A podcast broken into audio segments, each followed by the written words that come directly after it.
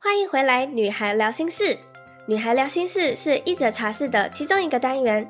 这个单元已经有一点久没有更新了，因为我实在是太忙了，真的很抱歉。这个单元主要是邀请一些 Joyce 的朋友来和我们聊聊女孩之间有什么样的烦恼与困难，并且用闲聊的方式来探讨这些烦恼可以怎么解决。而今天我邀请到在 IG 上认识的一位蔬食极简主义推广者 Chrissy，第一次认识她是看到她整理的全台湾无包装商店贴文。于是开启了我们的互动，今天就想要来和 Chrissy 聊聊我们在极简路上遇到的一些烦恼，或那些难以割舍的物品，以及环保与极简是否有矛盾冲突的地方呢？话不多说，我们快进到今天的话题吧。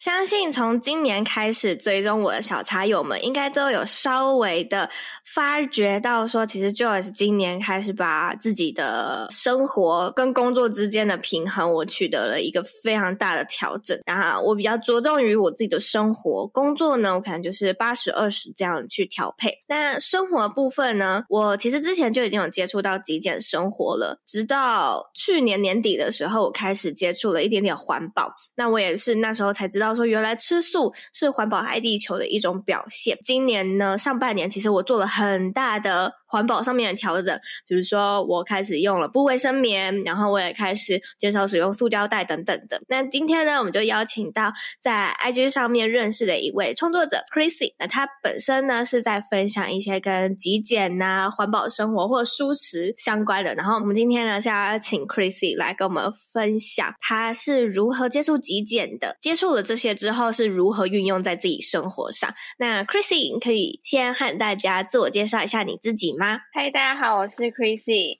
那我目前主要在经营关于极简啊、环保生活，还有舒适的个人品牌自媒体。最近呢，比较整理一些相关资讯跟知识给大家使用，因为我觉得很多时候大家没有身体力行，是因为没有意识而不知道开始，或者是有时候资讯量太过庞大的时候。就不知道从何开始。那我除了分享这些知识以外，也会透过我自己经历的分享，然后让大家看到做这些事情并不是一件难事。这样，嗯，其实 Chrissy 她之前有整理一篇贴文，就是在讲无包装商店。然后那时候看到的时候就，就天哪，Oh my God，存。然后我就开始找北部的。我的刻板印象是觉得说，哎，这种商店应该只有在北部而已。结果没有诶，就全台湾多多少少都有。我就觉得很酷。那我去的那间是 Unpackage，在三重的。然后就特地开着车，然后带着一大袋的那种环保的容器，然后去那边买，然后就买得很开心。这样。那我想要问问 Chrissy 啊，就是。你一开始的时候是怎么接触极简呢？极简的话，我最一开始其实是看到就是 Yo-Chen 他在整理他的衣柜，竟然是 Yo，对，他是他开启我断舍离极简的开始。竟然他不是购物狂吗？他就是因为可能是购物狂，然后但是他又看书，就看到近藤麻里惠吗，啊，对对对。那个怦然心动整理法，然后就开始整理他的衣柜。我那时候看到他整理的时候，就觉得哎，好像也可以开始，所以我就开始整理自己的衣柜。我发现我很喜欢整理的过程，然后整理完衣柜之后，我也开始着手整理其他东西。YouTube 的演算法，所以我就开始看到莫阳。我那时候沉迷到我把莫阳的每一部集简全部都看完。哇塞！对，然后我姐姐看到我很疯狂，然后她就说：“那她知道还有一个 YouTuber 是极简，那就是娜娜 Q。”娜娜 Q，呃，对对对，就他们两个。对，然后就把他们的所有的极简影片都看完，然后就是跟着照做到现在。哇，我觉得很厉害，因为其实我自己开始接触极简的时候，我是因为一本书叫做。不消费的一年，我第一次在成品看到这本书的时候，我想说，怎么可能不消费？那一本书呢？其实它是先从不消费的动机开始，然后慢慢讲解到极简，然后里面他就有讲到《怦然心动整理魔法》这本书，所以后来我又去看了他在 Netflix 上面的，那算是实境秀吗？反正我就是看了那一系列的影片，然后我就发现说，天呐，竟然用那么简单的方式，然后就可以整理掉这么多的东西。然后我后来也接触到像是我的极简生活提案。又在看了更多关于其他的极简的书，我也有看莫阳的 YouTube 影片，然后后来有接触到了整理师 Blair。那时候，我记得我那一次采访他的时候，我真的很震惊。他说：“你有算过你衣橱里面衣服有几件吗？”我印象很深刻。我采访完他的第一个动作，我就跑到我的衣橱旁边，然后全部打开。然后全部开始算算算算算算，我跟你说，我算到第一百件的时候，全部关起来，我不要再算了，因为我还有很多还没算。然后就天哪，太可怕了！我居然有这么多的衣服，我就觉得说好，我下定决心，我要开始极简。从那时候到现在，应该已经快一年多了吧？我到今年。我是还没有去算我衣服有几件啦，就还不敢算。可是我很相信，就是已经减少很多很多了，因为我现在搬了新家嘛，然后有一个小小衣柜，对，然后那个衣柜呢，就是一个单人的衣柜，它上面是挂的，然后下面是两层大层的抽屉。我给我自己今年的愿望就是，我要把我所有春夏秋冬衣服全部都放到里面。哇，对，我觉得是一个大挑战，因为我还有很多厚外套啊，然后还有很多一些旧的衣服还在我旧家，我没有把它搬过来。再来就是我也有开始极简了我自己的包包，因为我之前也是一个包包控，我真的很惭愧，包包控、鞋子控，然后还有什么？我自己本身是毛毛跟围巾控。所以我那时候是一堆的东西，然后每一条每一个饰品，我全部都放到我自己的床上，然后一个一个这样丢。我觉得呢，最难的就是有很多都是我妈做给我的啊，这样很难断舍离耶，是不是？如果是你，你会怎么办？我说妈，我留几个我喜欢的，那剩下的你还有需要吗？没有的话，我送朋友好不好？哦，你是这样，我是偷偷的把它 捐到二手衣的那个箱子里面。啊、哦，偷偷的捐了。对对对，趁我搬家的时候就稍微偷渡、偷渡、偷渡、偷渡过来这边之后，然后再慢慢把它捐掉。可是我还是有留几个，就是他做给我，然后我自己本身还是很喜欢，到现在还是会一直想要去穿他们的一些他送给我的织品。但我还是觉得，其实最难最难的就是回忆，真的这种感情的东西。那你自己都怎么处理呢？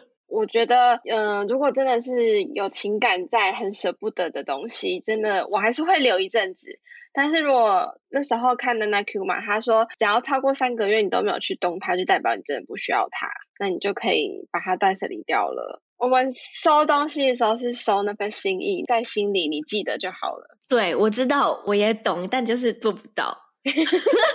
然后我记得那时候 Blair 他有教我一个方式，他说你把这些割舍不掉的东西全部放到一个箱子里面，然后放在你家里最显眼的地方，你放三个月，你不要去动它，你也不要去放开它，总有一天你一定会觉得好烦哦，为什么每天都看到它？那你真的会去用里面的东西吗？你会拿出来吗？不会的话，然后这三个月你都觉得它很烦，那你就整箱丢了吧。哇，对，我就哇哦，这太暴力了。他要你觉得烦呢、欸？对，因为它就是放在你看了觉得很定得或者很阿杂的地方。因为我们这些有回忆的东西，我们得一一定会把它收的好好的嘛。收的好好的，我们就想要把它拿出来的时候就，就啊，它还是回忆，它还是心意，就再把它放回去，这样不对。而是我们应该放在一个正中央的地方。哇，这方法也不错哎，我下次试试看。对，你还有吗？你还有类似的东西还没整理掉？一定还是会收到一些这种，就比如说卡片啊，或是纪念性的东西，我还是会留一阵子。我现在有两大最难最难整理东西，就是一个是我之前出国的时候，我那时候特爱买明信片，我都超爱买明信片。我有一个书桌的抽屉里面全部都是明信片，那个我真的是极简不掉。然后我之前有尝试过，就是我会给我的每一个来宾谢谢他们，然后我会寄那个明信片给他们，我就从里面抽这样。然后可是我后来发现说，这样好像反而造成别人的负担。哦，对，别人可能不需要是吗？对对对对对，可能别人收到的时候是哦很开心，可是久了之后可能那也是别人的负担，所以我后来就没有再寄了。然后我也不知道要怎么去整理掉它们，我有试着放到虾皮上面去卖，可是呢，那个速度当然就是变得比较慢嘛。那这个没有被卖掉的这个过程，它依旧还是在我家啊。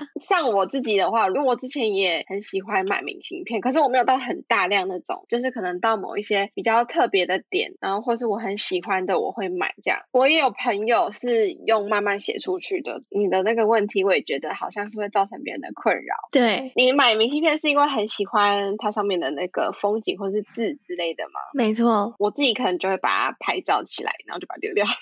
因为 Blair 他有教我这个方式，就是把你觉得重要的文件扫描，然后放到电脑里面。结果我自己也发现，我扫描放到电脑里面也不会去看的。还是就是这个明信片的这种东西，喜欢这个东西，我也不知道哎、欸。这个是我现在最大的困扰，搞不好我可以再去问一下 Blair 该怎么办？求救！那你现在整张丢掉，你会很难过、很不舍什么的吗？如果是一到十分的话，大概是四分左右。那还好啊。我觉得那个主要的不舍是，哦，那些钱，这是我的不舍。然后第二个就是别人写给我的信，然后还有我男朋友之前写给我的信，就是目前是明信片嘛，然后跟那些信是我目前没有极简掉。我发誓，我信我已经极简掉非常多了。觉得现阶段男朋友的我自己也不会丢啦，如果是我的话，反正哪天分手就全扔了。对对对，对 你就会全扔了，没错。所以就是这两个，不是目前我还舍不得丢掉。我真的觉得回忆这种东西是好难清理掉的哦，回忆的实体，懂吗？对对对。那你在遇到极简的时候，你有比如说比较简单、好快速极简掉的东西，跟比较最难极简掉的东西，你有哪些呢？其实我那时候在刚开始断舍离的时候，我其实看到什么不需要就丢，我完全没有思考啊。是哦。因为那时候其实刚遇到我搬家，然后搬家一定都是一箱一箱的哦，搬家最好极简了。对，那我那时候也就是刚好在那个时候看到很多极简跟断舍离的东西。我那时候就是现在这个房间外面大概有五箱那种大箱子，可是这个房间就这么小，我就是塞不下这么多东西，但我又不想要让我那个五箱都还在，所以我基本上那五箱全部都丢掉了。你连拆都没拆吗？没有，我还是有看。可是我发现我这五箱打开之后，我留下的东西大概只有一两样。然后那时候就会发现，哦，我原来都在搬垃圾回来。那你那五箱里面都是什么东西？很多都是什么娃娃啊，纪念的那种东西。然后或者是很多已经有重复性的，像是那时候我丢了还蛮多笔类的，小朋友一定会想要留很多，啊我什么颜色什么颜色，但是长大之后你根本就用不到，用到的真的很少。我要问你一个问题哦。就是这件事情呢，我跟我妈到现在还是争执不休。像是你看，我有这两种笔，然后这两种笔它们都有重复性，比如说它们都有蓝色、红色、黑色，这支也有，顶多它多了一个铅笔跟绿色而已。像这样，我就要把其中一支丢掉，因为我只要留一支就够了嘛。我妈就说：“你为什么要把好好的笔丢掉？你这个没水了之后，你不就可以用了吗？” 你懂他的意思吗？他这样说是没有错，可是我觉得现阶段的我来说，不需要用到两支一样的笔。他的意思是说，那你现在把这支笔丢掉，因为这支笔是别人送的，那你把这支笔丢掉了，你之后这支笔用完了，还不是要花钱买？我觉得他讲的对，没错，都有道理。可是我也不知道该怎么反驳。你会用到没水过？很少，真的很少。那你也不知道什么时候才会没水，那为什么要放在那边定位？写下来，这今天的金句，传给我妈。金句，或者是我会直接把它送给现在就有需要的人，就总比丢掉好。丢掉是浪费，没错。因为他一直觉得说我极简过头了，我说我没有。妈妈是不是还没有看到更极简的？他认为那样的人是极端。我说没有，那是人家他也想要活成的一个样子啊。我之后我想要搬到一台 van 里面，就是旅行车，然后里面就是有厨房、有卫浴，然后还有床。就这样子是全部你的家当吗？没错，我想要搬到那一台车里面，就是以后我开到哪车就到哪，所以就变成我为了要达成这个梦想的话，我必须要慢慢的减少一些我觉得不需要的东西。哇，你的目标比我现在还要更 远吗？对对对对对对对，我可能还没有办法。我记得最近 Netflix 上面好像也有一个叫做迷你住宅哦，可是我还没去看。它里面就是在讲有很多外国人，他们都是住在小小的货柜屋，然后那个货柜屋就是二十五尺货柜，然后那个石敬秀，就他就是说有很多美国人或外国人，他们都是搬进这个小小货柜屋里面，而且你要想哦，它里面就是要有厨房、床那些等等的，都会在那里面，很小欸，很小啊，很小，而且它是长的。所以我的梦想就是可以搬到越小的房子越好。那为了要达成这个梦想，就变成是我要一直极简啊，然后我要把所有的东西都只剩下自己真心真心喜欢的。还想再问问 Chrissy，就是你现在的极简到什么样的程度了呢？像我自己是还不敢去算我自己的衣服。开始极简的时候，我就是因为从衣柜开始，所以我就已经丢了很多衣服了。然后，然后每到了冬天跟夏天，就会发现好像有很多东西，很多衣服又不需要了。对，所以每次换季的时候，又会再丢一堆。然后前阵子就心血来潮，突然又想要再看一下自己的衣柜的状况。我记得那个时候剩下二十九件衣服吧，就是四季。四季，然后可是因为我丢了都是之前买的，但是我现在已经不喜欢或不穿了。可是又把比如说夏天的衣服可能丢光了，所以我可能又再买了几件，所以现在的话是大概是三十二件。我觉得还是很厉害诶。可是我想问你一个问题是，丢了这么多，那你剩下这么少，所以也就是说你重复穿的几率会变高，那会不会？增加它汰换次数，我觉得增加汰换次数也没有不好啊，代表你真的物尽其用。太好了，这个心态 我要学起来。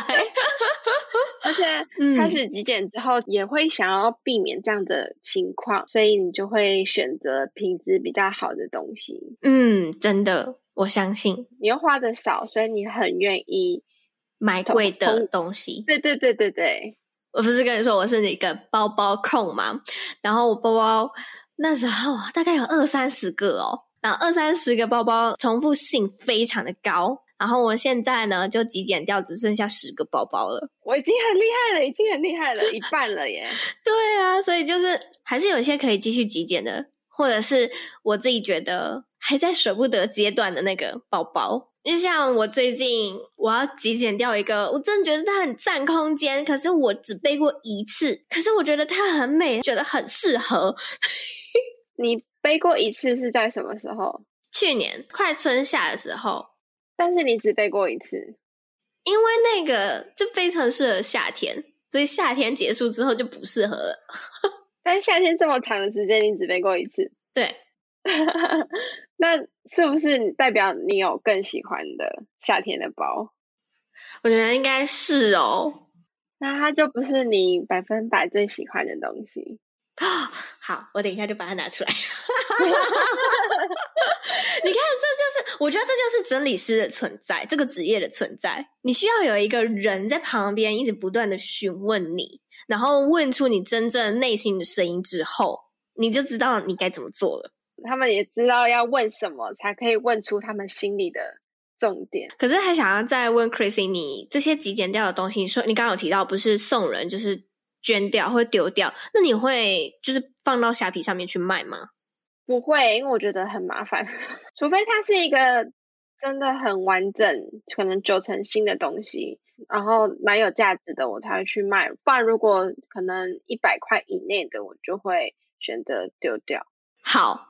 我知道了，那我等一下就可以把那些笔都剪掉了。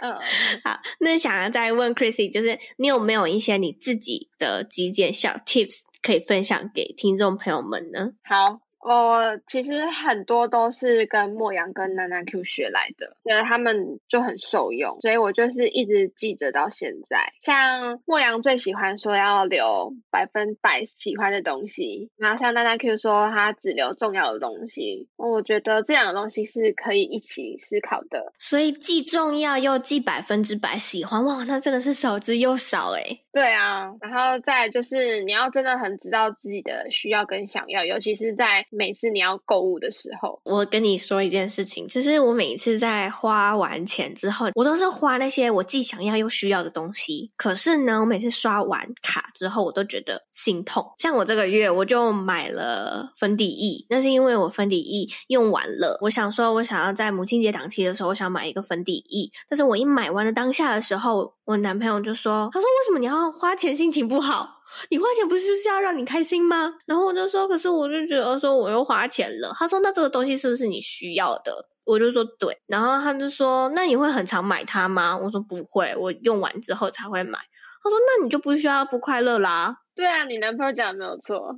我知道啊，可是我还是会觉得，就是我不知道你懂不懂我，就是心情不好的那个点。像今天早上，因为我问我要买相机，然后我买了镜头跟那个读字机，就提字机，然后所以我花了两万多块。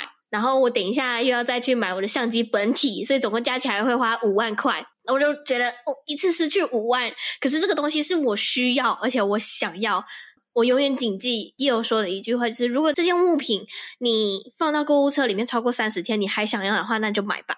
我告诉你，我超过好几个三十天了，就是这个相机，我已经看它快要半年了，然后我现在才要去买它。我这个东西是百分之百喜欢的，也百分之百需要跟重要的东西，因为这个会是我未来的生财器具。但是一次消失那五万块，会让我感觉到心痛。我不知道怎么去调试我自己的那个情绪。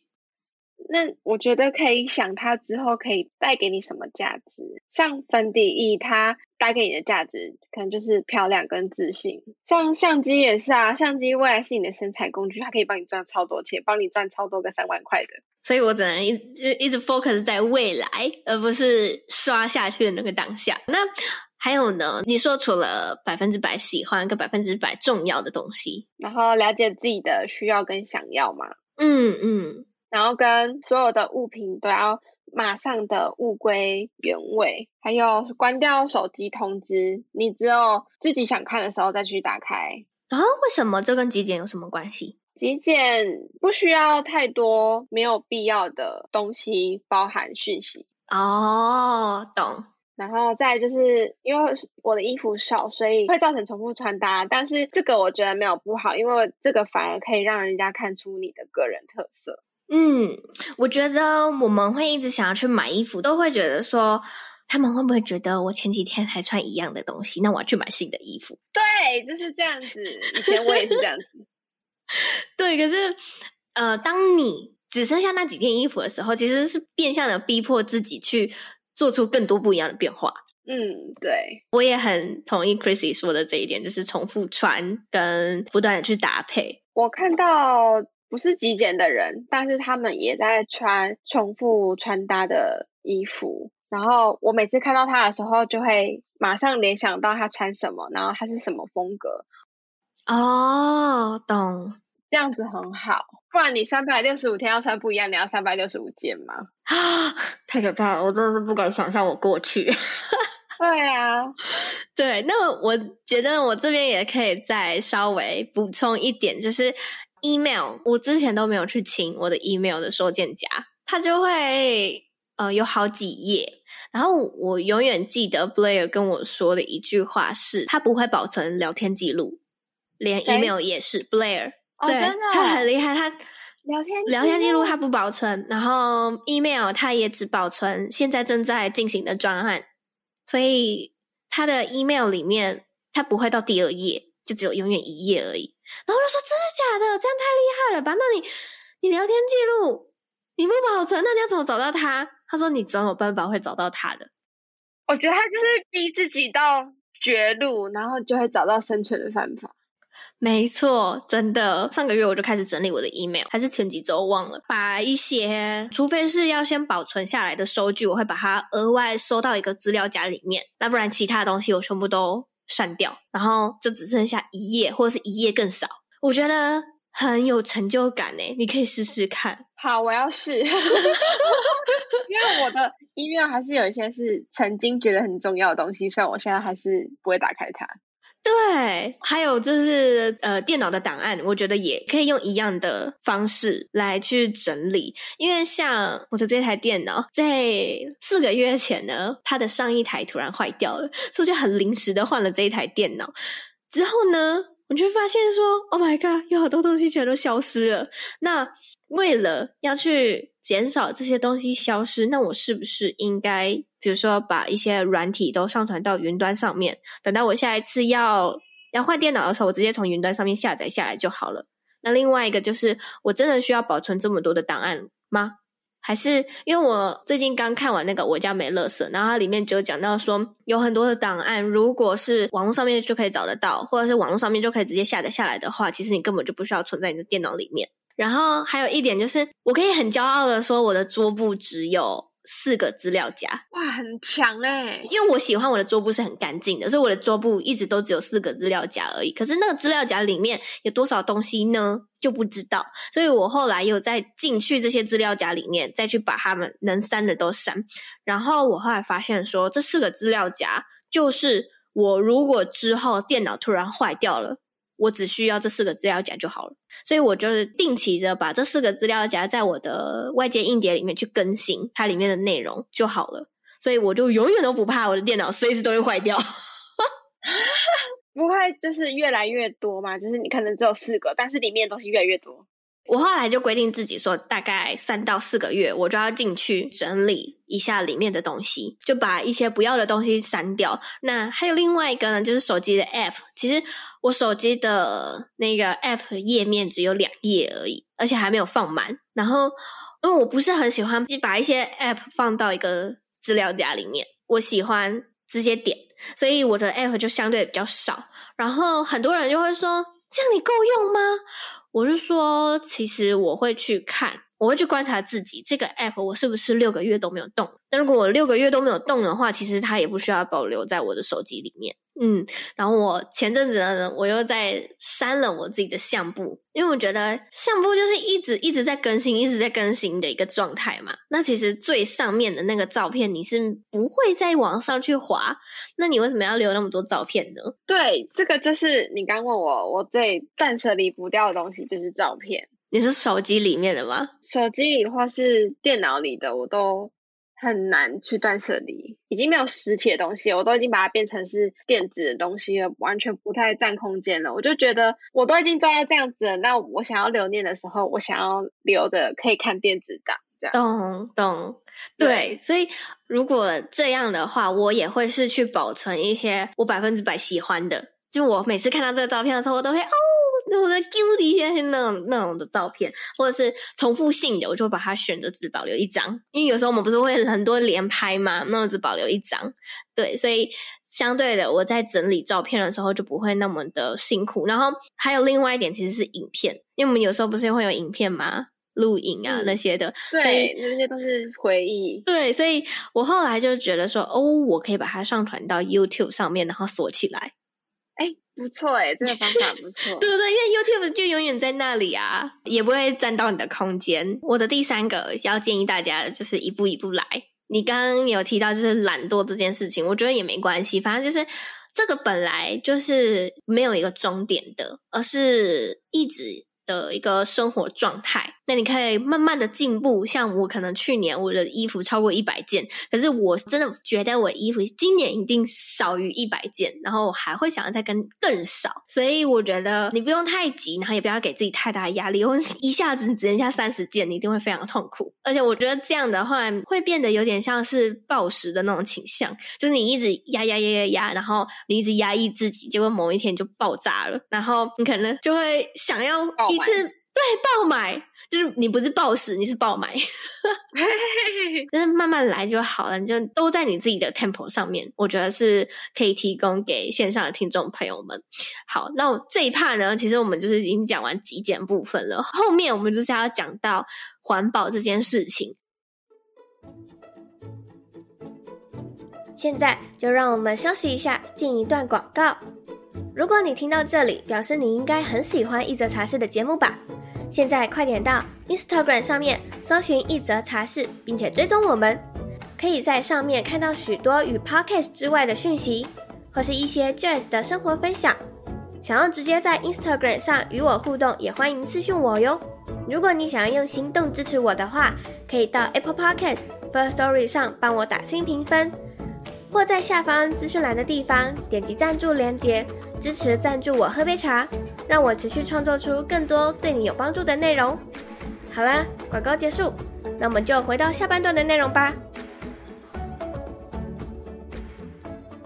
想先问 Chrissy，你一开始是怎么接触环保的呢？一开始就是从海龟吸管的那个开始的哦，海龟吸管，台湾就开始限塑了嘛。然后就连饮料的提袋也不提供了。那我记得我那个时候是有去买，现在大家都很流行那个背带，然后一定要很多花样、很可爱的那一种。但是我那时候只有这样子的意识而已。后来开始会带。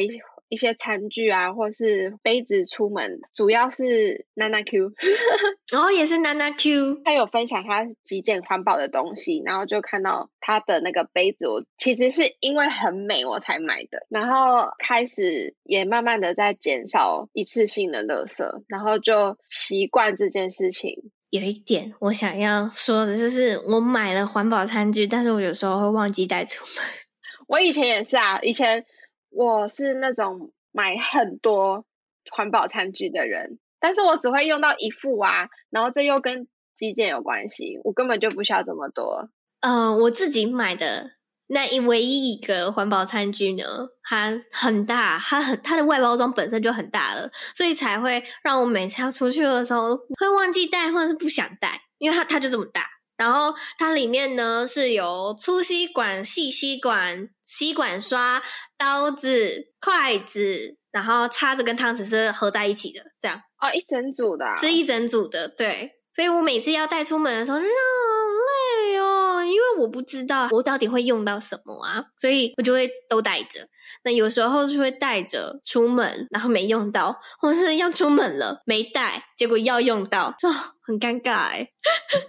那你是怎么就是逼迫自己每天出门的时候都要带呢？因为我的东西很少，我就只有一支细的，然后一支粗的。我在外面的话，就只有大概用水冲一下，然后回家才会洗，所以我就不带刷子出门了。我觉得我可能是需要去。稍微改一下我的那个外包装，嗯，就是不要带着这么大体积。对，因为它是盒，可是我看我妹她是用一个有拉链的那个袋子，然后她她旁边有一个勾勾，所以她会把它勾在她的包包上。我觉得这样的话反而会增加我想要带出去的几率，就它就不占我的包包的空间了。嗯，我觉得这种东西就是多尝试，找到你最舒服的方式就好。嗯嗯，真的。那像我自己呢，我自己今年也开始换了布卫生棉。刚刚开头的时候有提到，其实我想要换部卫生棉很久了，在去年年底的时候，我其实就想要做这件事情了。可是又回到花钱这件事情，因为你一次买就要买很多。然后我就要花一大笔钱去买这个东西，然后我后来下定决心要买它，是因为我直接采访了月亮杯的创办人 Vanessa，然后他那时候就说：“你买这个东西，你一次花了那一大笔钱，可是你可以用三到五年，你自己除下来是不是觉得超少？”我就，所以我我记得我好像采访完之后我直接去买。哦，真的哦？对，因为其实我那一阵子我就已经有在找要哪一间了，因为我已经看了好几间了，然后我也算出我要买的量是多少了。我只是一直纠结在钱的这件事情。我后来发现，我是买那个和谐生活，我就是看找蔬食的号，他有用很多间的部卫生棉，然后我看到那一间，它感觉就是很舒服，然后我自己买来使用之后。跟你说，我第一次用的时候真是惊为天人哎！我从来都不知道，原来月经来可以这么的舒服。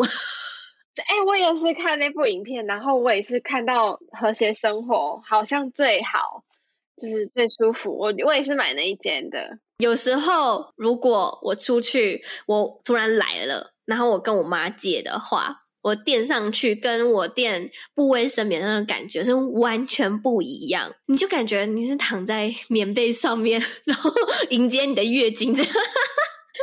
用了布卫生棉之后，再去用抛弃式，就觉得它们好硬，好不舒服哦。对，没错。然后还会有那个味道，就不喜欢。这件事情呢，又让我思考说，我要不要开始尝试使用月亮杯？这也是我们等一下会提到，就是我觉得极简跟环保其实有些时候会会有冲突的。冲突的点就是，我虽然需要我这些物卫生棉，可是我要囤的那个量就是这么多，可是我的空间就是这么少，那我要怎么去用呢？所以我是不是能不能够把那些所有的布卫生棉全部换成一杯月亮杯？这样我是不是少了空间？然后它又甚至不会外漏？我在思考，就是如果我用月亮杯的话，可能就可以解决掉我们刚刚说的那个，即便它已经垫了，然后它还会外漏的这件事情。我觉得它就可以解决了。那后面呢？其实我还没有使用过竹牙刷，你觉得有差吗？我觉得。刷起来的舒适度主要就是那个刷毛嘛，所以我觉得只要那个挑对了，材质换成竹的，就是你不会觉得有差，塑胶的跟竹的，对，主要是刷毛的部分。它刷毛是用什么材质啊？我后来有去研究，大部分就是尼龙或者是他们截取那个马毛。哦，马毛，懂。对对对，有爱的不杀生，它就是截取它的毛这样子。然后有一些尼龙是比较天然的，是可以被焚烧，但是不会有毒的。呃，可是有另外一个呢，我觉得是可以推荐大家可以去买的是棉的化妆棉。我不知道大家使用化妆棉都是用在什么样的用途啊？有可能是卸妆，有可能是湿敷。那我自己本身都是湿敷为主。我后来发现说，化妆棉其实也是一个一次性的东西，我就上网去找有没有可重复性使用的化妆棉，结果就被我找到了，而且它超可爱的，它也是棉的。我记得它好像就是一个小方巾吧，差不多这样小。的一个化妆棉，然后你可以只买。大概两片或三片，那你就是买回来，然后你可以一直重复使用。我觉得这也是非常环保，然后也不会是一次性的商品。然后再来就是，就是我最近刚入手那个不锈钢的咖啡滤网啊、超棒的！我有看到你在使用了。对，就是我也是看完那个《我家没垃圾》那本书之后，我才发现说，原来我每天在使用的咖啡滤纸也是一次性的东西。我觉得很容易我们会忘记我们一直。在制造垃圾这件事情，所以当我看完那本书之后，我才意识到说，原来虽然咖啡滤纸已经是用环保材质的纸了，可是它还是一次性的东西，所以我才想说，那我一定要去买一个可以重复使用，然后又可以满足我每天都要喝咖啡这件事情的东西，所以我就找到了那个不锈钢的咖啡滤网啊。那本书呢，其实也有讲到永续这件事情，所以咖啡粉泡完之后的那个咖啡渣，我就把它挤起来。然后用烘干的方式，所以那些咖啡粉呢，我后来又找到，居然可以有十种不一样的方式，诶，像你可以除湿除臭，然后你还可以堆肥，那你放一点点在你的洗手乳里面，在洗手的时候，其实它是有达到去角质的作用。哦，天哪，这我第一次听到，诶对，就是我后来去找了之后，我才发现说，竟然咖啡渣有十种不一样的作用，我就很开心啊！我就每天都在收集我自己的咖啡渣，然后每天都在烘我的咖啡渣。我就想说，等到我收集到一个大大的那个玻璃罐的时候，我就可以开始使用那些咖啡渣了。哇，你很有行动力耶！我觉得你应该是要有意识的去思考跟挖掘，说你自己平常有没有在使用太多的一次性商品，跟你有什么方式可以把它们。转换成重复性商品，或者是比较环保一点的材质，取代掉的东西的使用年限。我们接下来就是要讲到刚刚我们提到的极简跟环保有冲突的地方。我自己是觉得就是空间跟数量的问题。那你呢？我到现在没有觉得有冲突的地方，因为我觉得。环保就是重复性，那极简也是重复性。可是你不会觉得说，哦，好，我有了这个重复性的东西，可是就像刚刚我们那个卫生棉这样，太多了。嗯，可是那就是你需要的啊。对，当你需要的时候，为什么会觉得多？嗯，说的也是。我怎么办？我就一直被说服哎、欸。因为真的是每个人适合的生活真的不一样，那我需要就是这么多，我没有必要跟那些更极简的人一样极简。对。没错。像杯子的话，因为我也是很喜欢买杯子。最近环保议题大家都非常的热络，然后只要有一点点商业契机，有利可图，他们就会一直出这种环保用品。这时候就要回过头来的极简你的需要跟想要。嗯，那你需要的环保的东西就只需要一个或两个，就真的不用这么多。对，因为我就是去无包装商店之前，我有特地去 IKEA 买那个保鲜盒或者是收纳的容器。然后那时候，因为你知道 IKEA 是出了一些很可爱的东西呀、啊，然后那个 环保可折叠式的保鲜盒又各式各样啊，什么矮的、高的、圆的、方的，这样我就 好想要，都好想要。哦然后，可是我觉得这时候呢。你就需要有一个比你更理性的人站在你旁边，因为那时候我男朋友就在我旁边说：“好啊，都买，但你要放哪？”那因为我们现在住的这个家其实很小，就大概十八平而已，然后收纳的地方也不多，然后我就我还没有想到，然后就说：“好，那等你想到之后，我们再来买。”哇，男朋友很理性诶，所以我就只能忍痛离开那里，我觉得很痛苦诶。可是对他他是对的，他是对的，没错。有时候环保用品太多了。对，所以就会跟极简有点冲突了。然后我最近呢也发现，就像我们刚刚提到吃素这件事情，其实也是环保的一种。那可能有些人就会觉得说，吃素为什么是环保呢？其实它是爱地球，因为如果你不吃肉的话，那养那些牛啊，或者是鸡鸭、猪啊这些，其实都是碳排放还蛮严重的动物。你可以不用马上就只吃素，你可以先从吃白肉开始，然后慢慢的去戒掉肉这件事情，有些人像我自己有在运动的话，蛋白质要怎么去补充呢？你可以是用豆类或者是蛋白棒之类类的，就可以去补充。当我意识到吃素跟环保这件事情之后，其实我发现，我以前我买菜的话，我都是去全联买，然后我最近呢，我就是常跑菜市场，而且我菜市场我希望都是裸装的。我要分享的是，我昨天终于在我家附近的菜市场找到那种裸包装的鸡蛋，我很开心耶，因为每次你要买鸡蛋，你就是要买六颗或十二颗，我又不是每天都煮，所以有时候可能会过期等等的。然后又加上它的那个外包装本身就是塑胶，所以我一直很纠结我要怎么去衡量。然后这个其实也有呼应到吃素这件事情，就是蛋奶素，我也是会尽量把它戒掉。可是。因为我男朋友的关系，所以他还是要吃蛋，所以我就还是要去买蛋。然后我昨天就发现了有那种裸装的鸡蛋，然后我就可以带着我的那个小小的保鲜盒，然后去买。然后重点是我又可以买我能吃的量，然后它又是称重的，所以又省钱又省包装，又可以达到我不会吃不完或者是吃到过期的状况，我就觉得超棒。对啊，有时候就像是无包装商店，你可以带你自己的盒子，然后去装你需要的量。可是如果你买那种有包装的，那你有时候只需要用到一半，但你另外一半就用不到，然后你可能就放到过期，又是一个浪费。对，就像那种香料，我们刚搬来的时候，其实我我就买了两罐香料吧，我就跟我男朋友说，我这一辈子都吃不完。我真的这一辈子都吃不完呢，这样我到底要怎么办？所以我后来就去买那个 IKEA 很小的这种小小圆圆的，然后这么矮的那种小小收纳的，然后我就去无包装商店，我买了姜黄，然后我也买了黑盐，就我只买我需要的量而已。我跟你说，我去买的那一天呢、啊，我买了一袋香米，然后跟刚刚我讲的那两香料，跟柠檬酸，那个柠檬酸是拿来做清洁用的，你知道这样多少吗？一一百多吗？对。Oh my god！天哪，超便宜的，因为我买了一大袋米耶。然后我我本来以为就是会很贵啊，什么之类的。结果我跟我男朋友走出那间店的时候，我们两个都是惊呼：我以后常来，常来。对，就是觉得你又可以只买你自己能够使用的量，你能够吃完的量，然后又不会制造过多的垃圾，又省钱，多好啊！真的，有时候好像大家听到省钱就很愿意去做。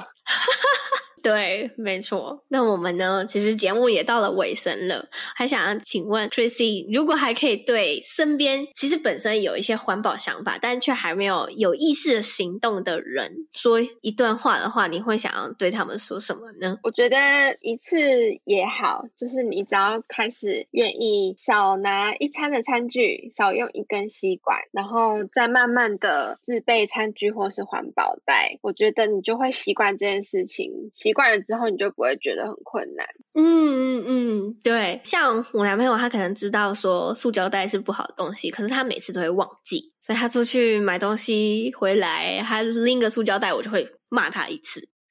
所以我后来发现，说我骂久了，他就会记得了。啊，uh, 对，所以我觉得这真的是你可能没办法，你从今天开始就不制造垃圾，或者是不制造那些塑胶袋一次性的东西。可是我觉得你可以先从减量开始，嗯，真的，对，然后再慢慢的改变自己的生活习惯，或者是把一些东西替换成是重复性的商品，呃，回归到刚刚极简。那一个也是一步一步来，不用急，至少你有心就已经足够了。对，我觉得像我自己是几乎是不太用一次性的那种塑胶叉子或汤匙，我就是这样子做久了，我自己已经是一种习惯嘛，所以我没有觉得怎么样很特别。可是我身边的人看到我这样做，他们会自己默默的就把塑胶汤匙或叉子放回去。然后就是拿一次性的，对，我还蛮感动的。嗯，就是你的小小的动作，然后去感染别人。对，而且我没有主动跟他们说，哎，你不要拿啦。我自己用的话，我就是拿重复用的。然后他们想要拿一次性的，我没有阻止，但是他们之后久了就会不敢拿了。好棒哦！我觉得这很好诶，也是真的，就像你说的，很感动的地方。我觉得就是你真的还是回归到慢慢来，然后也不需要到那么极端，然后在你最舒适的一个状态，这样就好了。对，我觉得很多事情，你只要找到你舒适的状态，你就很愿意去做。对，然后你就会主动的去做。好，那很谢谢今天 Chrissy 和我们分享这么多极简跟环保的东西。那如果听众朋友们想要找到你的话，可以在哪里找到你呢？哦，我目前就是经营 IG 的粉丝专业，名字的话就是我的英文名字 Chrissy，就是 C H R I S S Y。那后面再多加一个 Y，然后再加一个 ART，就是我的账号了。因为我本身兴趣是画画，所以有很多东西都是用画画或是有艺术的方式去呈现。这样。好，那我会把相关的链接都放在这一集的资讯栏的地方。那我们就在这边先跟观众说个拜拜喽，拜拜，拜拜。如果你听完今天的内容觉得对你有帮助的话，欢迎你截图分享到 Instagram 现实动态上面，并且 tag 我。我的 IG 账号是 J O Y C E H S H 点 C O，写下你的心得与感想，让我知道这集的内容对你有帮助。或是也可以帮我们在 Apple Podcast First Story 上面打星评分，留言写下你还想要 Joyce 分享什么样的内容，或者也可以帮我们在下方资讯栏的地方。点击赞助连接，支持我持续在这里创作出更多好的内容。那我们就下次的女孩聊心事件喽，拜拜。